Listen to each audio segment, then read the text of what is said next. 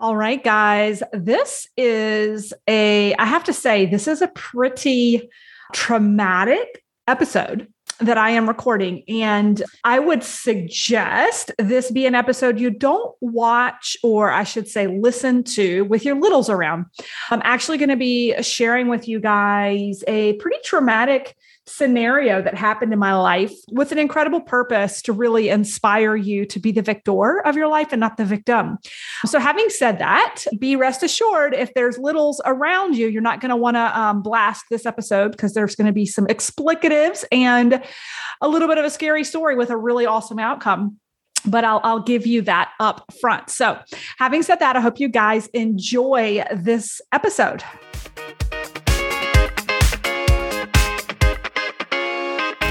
Hey, friend, Melissa Henault here with the Burnout to All Out podcast. I'm a former multiple six figure executive corporate burnout, feeling stuck in the life I built for myself. But using my corporate skills, I took to the internet and have built multiple six and seven figure businesses, showing others how they can build a life they love.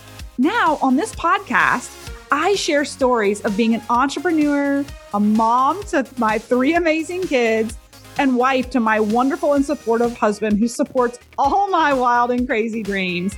My journey is taking grit and persistence and belief. And believe me, I'm still a work in progress that you may witness in real time, whether it's in our free Burnout to All Out Facebook community or inside my mastermind or even in my coaching programs or maybe just right here on the podcast. I'm laughing and I'm crying with you. I've become a serial entrepreneur with a passion to inspire more burnouts to take the leap of faith and go all out and live out their dreams.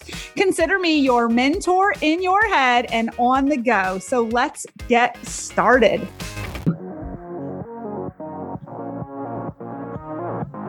All right, guys, with this episode, I want to ask you, I want to ask you a serious question. What is your motto in life? What's your motto in life? Do you walk around saying, why me? That victim mentality? Surely many of you don't. I think a lot of people who are really focused on personal development and improvement actually have a more uplifting glass half full mentality, but some of you may still be working on it and or you know people who walk around as though they're the victim of their lives. Things are always happening to them instead of for them, that victim mentality. Or do you walk around saying, try me, right? Try me. Are you a damsel in distress, always looking for someone to save you? Or are you a queen who knows how to save herself or a king who knows how to save himself. Okay. Big questions, heavy questions up front. And it's a reality check. I want you to look back over the last 24, 48 hours, even the past month. And have you been relaying stories to everyone about all the shit that's happened to you? Are you focused on that? Or are you an uplifting human who is talking about how the universe is working for them, even the bad things that have happened to them being a blessing in disguise because it was a lesson for them. I'm telling you today, I'm telling you now, I tell my students all the time your mindset and what goes on between your ears about your future outcome being uplifting and positive or negative, and knowing that universe is either working for you or against you has everything to do with your success in life, with your relationships, and your bank account, right? Okay, so here goes. I've never done this before, but today I'm recording on one of the most traumatic experiences of my life. And I hope that it actually inspires many of you. I hope it inspires many of you. Okay. So I'm going to talk about the day I had to be braver than I ever imagined I could be. Some of you have had these experiences yourself, right? What if you found yourself in a situation where you had to be braver than you ever imagined you could be? At the age of 26, I discovered just how brave I could be when I found myself in an armed robbery with seemingly no way out. I was fresh out of pharmacy school. Uh, I was a pharma rep. It was my first day on the job, headed into a pharmacy a good hour before my first call at the doctor's office on my very first day of work. Okay. It was October. I'll never forget because it was around Halloween. All the Halloween candy was up, all the Halloween decorations were out.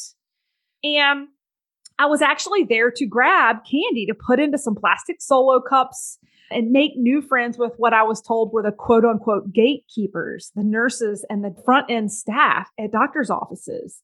I had my little stickers with my company logo and product to stick on there. You guys, I was ready to run on my very first day.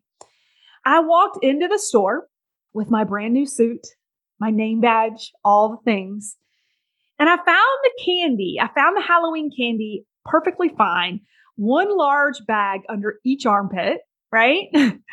but for the life of me, I couldn't find solo cups to put them in, and I needed them. I was pacing around the store, and all of a sudden, you know, come to think of it, I couldn't find anyone, not a single soul in the entire store. It was totally silent. I called out for help. Hello? Hello? I was actually getting a little frustrated with no avail. I was searching the aisles with my fresh pressed suit, my shirt, again, my name tag, brand new Cole Haan heels that I'd bought with my first paycheck, right? And all of a sudden, I hear a woman screaming as she raced down the aisle, just one aisle from me. After she made the bend, she was coming around the bend of that aisle. She chose to take the lane to her right, one more aisle away from me, making her two lanes away from me instead of taking a left and running up the aisle I was in. Thank God. When she took that right and went around that corner, a man with a pistol in his hand and pantyhose over his face came around the corner chasing after her, screaming, Bitch, quit running from me. And for a quick second, I thought, is this a joke? This has to be a joke. It's Halloween that was a Halloween outfit. He's just chasing her being silly. That was a pretend pistol. Later, I discovered uh, that he was just one of three armed robbers in the pharmacy that day. All had been in the back of the pharmacy when I walked in. They were locking up all the employees and all the shoppers, which is why it was dead silent when I walked in. At that moment in time, as they went around the corner and he was chasing her back up to the front of the store. I'm standing with two bags of candy under my armpits at the back of the store. At that moment in time, time slowed to a near screeching halt. I'm certain the writers of The Matrix must have experienced this type of trauma in their lives. Do you remember that scene when Neo, he's falling backward, nearly touching the ground in an epic backbend? And then stand up, right? Do you remember this? It was that kind of slow motion for me. And this is when you have three senses. You've heard of two, but there's actually three that fight or flight we hear about, right? There's actually a third. You have to choose in those moments. Are you going to play the victim or are you going to take radical action and become the victor of your life? These are the three states that your body can go into. Your nervous system can put you in a fight mode, right? Which is combative, fight for your life. A flight mode, which is take off away from the fearful scenario, which I saw no way out and I saw no way to fight. So there's a, actually a third sense called immobilization. It is the most primitive of the three, which is playing dead, like the lizard plays dead. We share this reaction with reptiles. You guys, in that matrix moment, I slowly fell to my knees as Neo went backwards into that back bend. Time froze for me. I went into immobilization. I felt there was no way out and there was nothing to defend myself with. I went to my knees in that reptilian sense helpless and dropped to the floor as that damsel in distress, giving up and becoming the victim. There's a magical thing that actually happened. As he chased her to the front of the pharmacy, she ran all the way to the front register and jumped behind the register.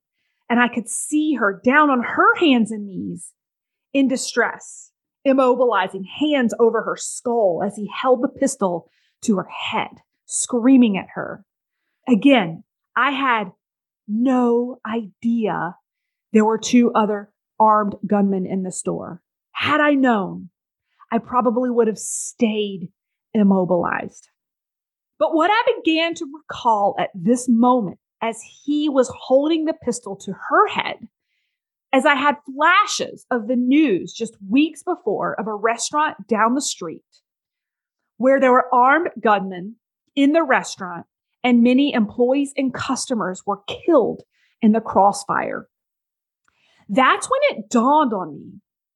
I slowly pulled myself out of that slow mo matrix world where I was processing everything that was going on and realized I would be the next piece of news in Charlotte if I did not mobilize and do something. I realized if I lay here helpless, I will be a dead customer in the crossfire. And I had no idea there were more men with guns. This is when my vagus nerve finally activated me enough to pull me into activation and move into looking for a way out. Become the victor of your life, not the victim, right? Oh, I got into my flight reaction looking for a way out. Although some would argue I was in fight mode because I was fighting for my life, right? But I was just looking to get away. My only way to survive was to get the hell out. You guys, my life had just begun. I was 25 for God's sakes.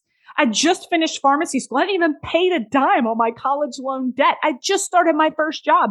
I wasn't even married yet. I didn't have kids. I had so much life left to live. I looked up into the far back left of the store, which was the complete opposite of the front right end of where the chaos was. I saw an emergency exit with a sign that said alarm will sound if door is open at first, that 100 foot distance, I started to tiptoe. But my fancy new heels on that linoleum ground, you could hear the clatter, the click, click, click. And that's when I went into full blown primitive flight mode because I knew I was being heard and I sprinted like my high school midfielder soccer days to that emergency exit, literally praying to God the exit wasn't locked or bolted. And I visualized myself busting the door open and fleeing. That visualization was an outer body experience. I felt like I was in a portal that took me from that aisle to the door like another Matrix scene flying through the air. As I hit the door with full force, my body was either about to catapult me out the back end of the pharmacy or jolt me to a catastrophic thud. And it was going to end one way or the other, but I had to try. I couldn't be a damsel in distress. I couldn't immobilize and do nothing. I had to do something. I had to take action and become the victor of my life. You know, the clarity with which one acts under this type of stress reminds me of those stories you hear about with moms that are lifting the cars off their kids, right? I hit that door with every inch of momentum my body could generate, and that door popped open. It allowed me to spill out into the streets with a bag of candy under each armpit like a football player who just made a touchdown. But mine was a touchdown that saved my life with the victory sound of that pharmacy alarm going off in the background. There was a stoplight with cars backed up. I ran into the middle of the street, cars everywhere, mascara tears, my brand new suit and shoes with my name badge, with my name, Dr. Melissa Henault. Tears running down my face. I banged on the glass of a brand new Mercedes SUV and asked a complete stranger to let me in her car. That angel, she let me in and she called me by my name. I was shocked, not realizing my name badge was on. And she called the cops with her brand new OnStar she'd never used before as we circled the block. Within what seemed like moments from being in that car, we swooped from that scene by the angel who saved me to standing back in the parking lot right outside where my life almost ended. I was now being interviewed by police officers in front of the pharmacy where my escape scared the armed robbers and they fled as the alarm sounded. Are you struggling to generate leads on Facebook and Instagram? Do you want to attract and close more high quality leads without having to rely on ads and the hustle of Instagram and Facebook? Most service based online business owners are stuck trying to fill their audiences and launches using overly saturated Facebook groups, ads, and DMing strategies, and they are struggling. But there's a better place and way to connect with ideal clients. It's on LinkedIn. You guys, you know me, Melissa Henault. I've tapped into the power of LinkedIn to generate leads and grow six and seven figure businesses online. We just hit six figures just last month, and 80% of our six figure sales were from organic leads, not from ads. I teach all types of business owners how to attract and close their ideal clients with ease. I'm hosting a free masterclass where I'm teaching how to generate thousands of high quality leads on LinkedIn without paying a fortune with Facebook ads and without exhausting yourself trying to stand out in a saturated market. Imagine generating warm leads instead of cold ones with ads, resulting in a higher conversion rate. Imagine marketing to an audience with the money mindset and the income to invest in what you have to offer. Register for free today at our website, www.burnouttoallout.co. That's www.burnouttoallout.co or jump into my free Facebook community, Burnout to All Out, and just make a post in there and say, hey, I need a concierge. Get me signed up for this next workshop. Can't wait to see you on the back end. Next up, I'd love for you to just listen to some of our clients currently in the Academy and listen to how they're winning with our strategies. So, LinkedIn was my platform. I knew that platform, I thought, inside and out until I heard Melissa one day and I realized, okay, I'm now moving into the entrepreneur space and there's parts of this platform I don't know enough about. So I came home, I hopped on her website, looked up her course, signed up immediately, and the rest is history. I have not regretted it one bit. She has taught me so much about a platform that I thought I knew everything there was to know about. She goes to every corner of that platform. She teaches you how powerful of a search engine it is and how powerful it is of a tool in your business. You guys, this story could have ended a million different ways.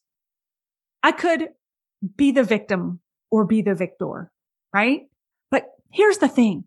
God had a plan for me to walk in and be brave that day. So many different things could have happened in different ways. That woman who was being chased could have taken a left instead of a right and circled straight up the aisle I was in with the armed gunman, pulling me into her fate, leaving us no way out because he would have seen me. I could have walked in two minutes earlier, being locked in with all the other customers, leaving there no option for safety, how I was able to flee and make the alarm go off. The door could have been locked or bolted, as you hear in some stories about places that catch on fire and the emergency exit is bolted.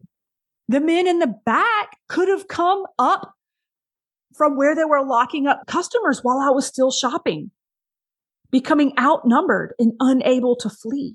They could have come out as I was fleeing and they could have fired at me, but they didn't. And we prevailed because I pulled myself out of immobilization. I pulled myself out of being the victim. I pulled myself out of being a damsel in distress and took ownership of my destiny. I looked for a way out. I looked for options. Here's the deal. You don't need to come close to death to be reborn. If you remember that you were made for more, what you need to know is that you always have a choice in life. Even in your worst of days, that could be an armed robbery. I hope that never happens to you. But instead of saying, why me? Say, try me. Guys, grab the pen and write your own story. Again, it doesn't have to be an armed robbery. You could just feel stuck or in a rut. Try this. Instead of saying you're stuck, just like I wasn't stuck, even, even though for that matrix moment I thought I was. Instead, say to yourself, I've come to a pause until I receive enough information to move on. Because here's the deal. By saying you're stuck, you give your body and mind reason to stay immobilized in that primitive state, frozen, helpless state. When you say you're stuck, you give yourself the excuse to stay stuck. Don't use that word. But when you acknowledge that you just need more information and time to figure it out, you open your world to new possibilities, to work around, to go through, to become the victor. Like me seeing the exit opportunity because I was willing to step up and not accept defeat. I had come to a pause until I receive enough information to move on, which was my exit sign. Guys, you have the choice. You can be the victim or the victor of your story. What do you choose today? Thanks for listening to the Burnout to All Out podcast. For free resources, materials, or information on my coaching services, go ahead over to livethefreelife.co. That's livethefreelife.co Co, or check out our Facebook community at Burnout to All Out and make sure you follow Burnout to All Out on Spotify and subscribe to iTunes. And it would truly mean the world to me if you paused for just a second, gave me that five star review of the show, and be sure to share this episode with any burnouts you think would be inspired to go all out after hearing this episode.